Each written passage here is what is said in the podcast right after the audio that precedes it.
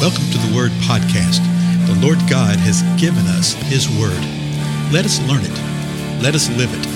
Let us rejoice in it. Spread the Word.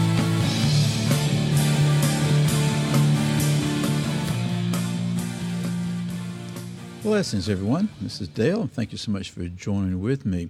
Uh, we've been looking at uh, spiritual gifts of late, right?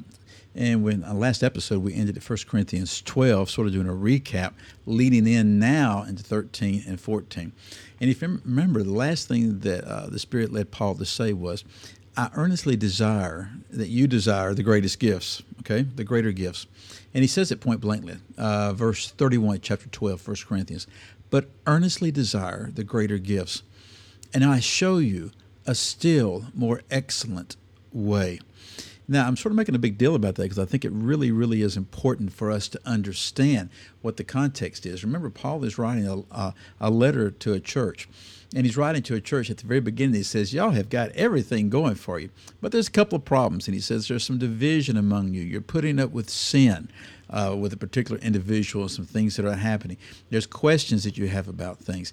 And we're finding out that there's actually squabbling over the functioning of the spiritual gifts within the body. That's what we're about to see. But he's wanting them to know something. He says, I'm going to show you a more excellent way. Now, in our Bibles, we have uh, chapter divisions and verse divisions, and uh, those are uh, highly useful, right? They come in handy to be able to know where you are, et cetera, et cetera. But remember, there's no uh, chapter division, no versification in the original. So when he says, I'm going to show you still a more excellent way, it's not the end of the chapter and that's it. It flows into the very next words.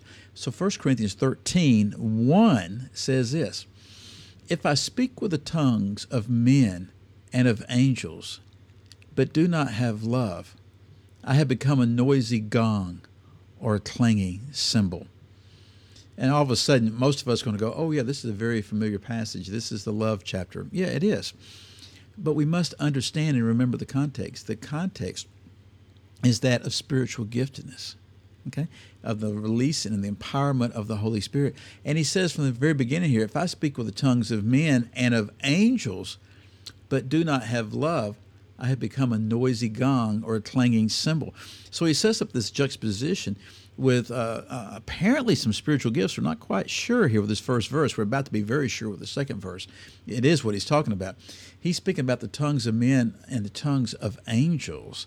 And this, is, I think, is where some people get the idea that uh, the languages, the gifts of tongues is an angelic language, something we're able to speak that's angel type of thing. Uh, I'm not sure about that. I do know that when we see the spiritual gift of speaking in tongues, is that you're speaking forth a language which you otherwise would not be able to speak.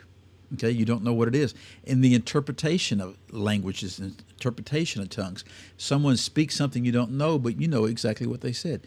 That's the Holy Spirit doing that.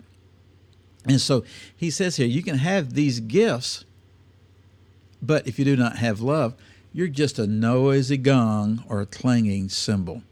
So, what is the more excellent way that he spoke of at the end of chapter 12? The more excellent way is love. The more excellent way is not being able to function properly with every portion of the body of Christ doing exactly what it's supposed to do. You could do that and still not be doing what God wants you to do if you have no love. So let's read verse 1 again and go into verse 2 and watch what he says. If I speak with the tongues of men and of angels, but do not have love, I become a noisy gong or a clanging cymbal. Verse 2 If I have the gift of prophecy and know all mysteries and all knowledge, and if I have all faith so as to remove mountains, but do not have love, I am nothing. So you see what the more excellent way is. The more excellent way is the way of love, not the way of love to the exclusion of the gifts of the Spirit, uh, the Spirit, and the empowering of the Holy Spirit. No, no, no, no, no. But when the Spirit does what He desires to do in our life, we must do it in love, not in arrogance, not in pride, not in hubris, not in any of those type of things, but in love. I love what He says here in verse 2. He said, if you have the gift of prophecy And that gift of prophecy winds up manifest, uh, manifesting itself to where you know all mysteries and all knowledge. Okay? In other words, if you knew everything about everything and you did not have love, it's nothing. So we saw how prophecy was a gift of the Spirit. Then he says something about faith. If I have all faith, not just a portion of faith, okay, not just a degree of faith that the Lord releases, but if you have all faith, then he gives an example. So as to remove mountains. You have faith to remove mountains but you do not have love, you're nothing.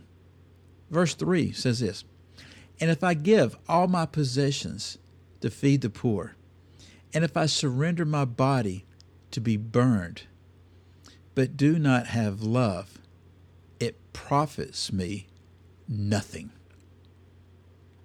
So he's uh, showing what we saw in First Peter that there's speaking gifts, okay, and there's serving gifts. And if you serve from the point of view of giving everything that you have, give all your possessions to feed the poor, to meet that need, but you have no love, it's going to profit you nothing. As a matter of fact, I think you see that a lot in the body of Christ today. You see people that do really, really good deeds.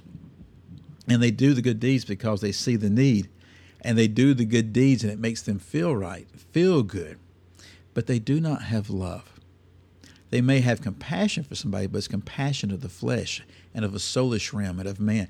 They do not have love, the love of the Most High in them. In other words, they're not saved. He says, So you can have all this, but it, will profit you nothing. And if I surrender my body to be burned, if you sacrifice yourself to such a degree that it costs you your corporeal existence, in other words, that you find yourself being killed because of the faith, if you stand that strong, and let me tell you what, folks, there's people all over the world that are doing it right now, literally having their heads lopped off, literally being doused in gasoline and set on fire, literally being chopped into pieces because of their faith. Even if you have that faith and that degree of belief, but you have not love, it profits nothing. So, what's he saying here in these first three verses? he's telling us that love is the more excellent way. Now, we'll get into the next episode, but the next episode, he starts delineating what love is and how love manifests itself and what it looks like. What we know is this is that this type of love cannot come from the flesh. This kind of love cannot come from man. This kind of love cannot just be something that I've decided to whip up one day and think I'm going to love everybody like this. No. This type of love comes about in and through a heart that has been made from stone into flesh, that has been transformed from a hardness into softness, a heart that is literally indwelt by the Most High God. So he's saying this, you know, these gifts we're talking about right here, church at Corinth, church today, you know, these gifts, you know how you're acting, you know how you're behaving. I don't see you doing it in love. What I'm seeing right now are struggles, and we'll see it again more in verse uh, chapter 14. I'm seeing you actually debating and fighting over such things. So you may be the greatest teacher in the world, and the Holy Spirit has empowered you to do that. But if you do not have love, you are nothing. You're a noisy gong, you're a clanging cymbal, and it profits you nothing. Tell you what, these are profound words right here. Take a moment before you end your day today and read the first three verses of 1 Corinthians. Again, I'm Dale. I'll see you again next time. Goodbye.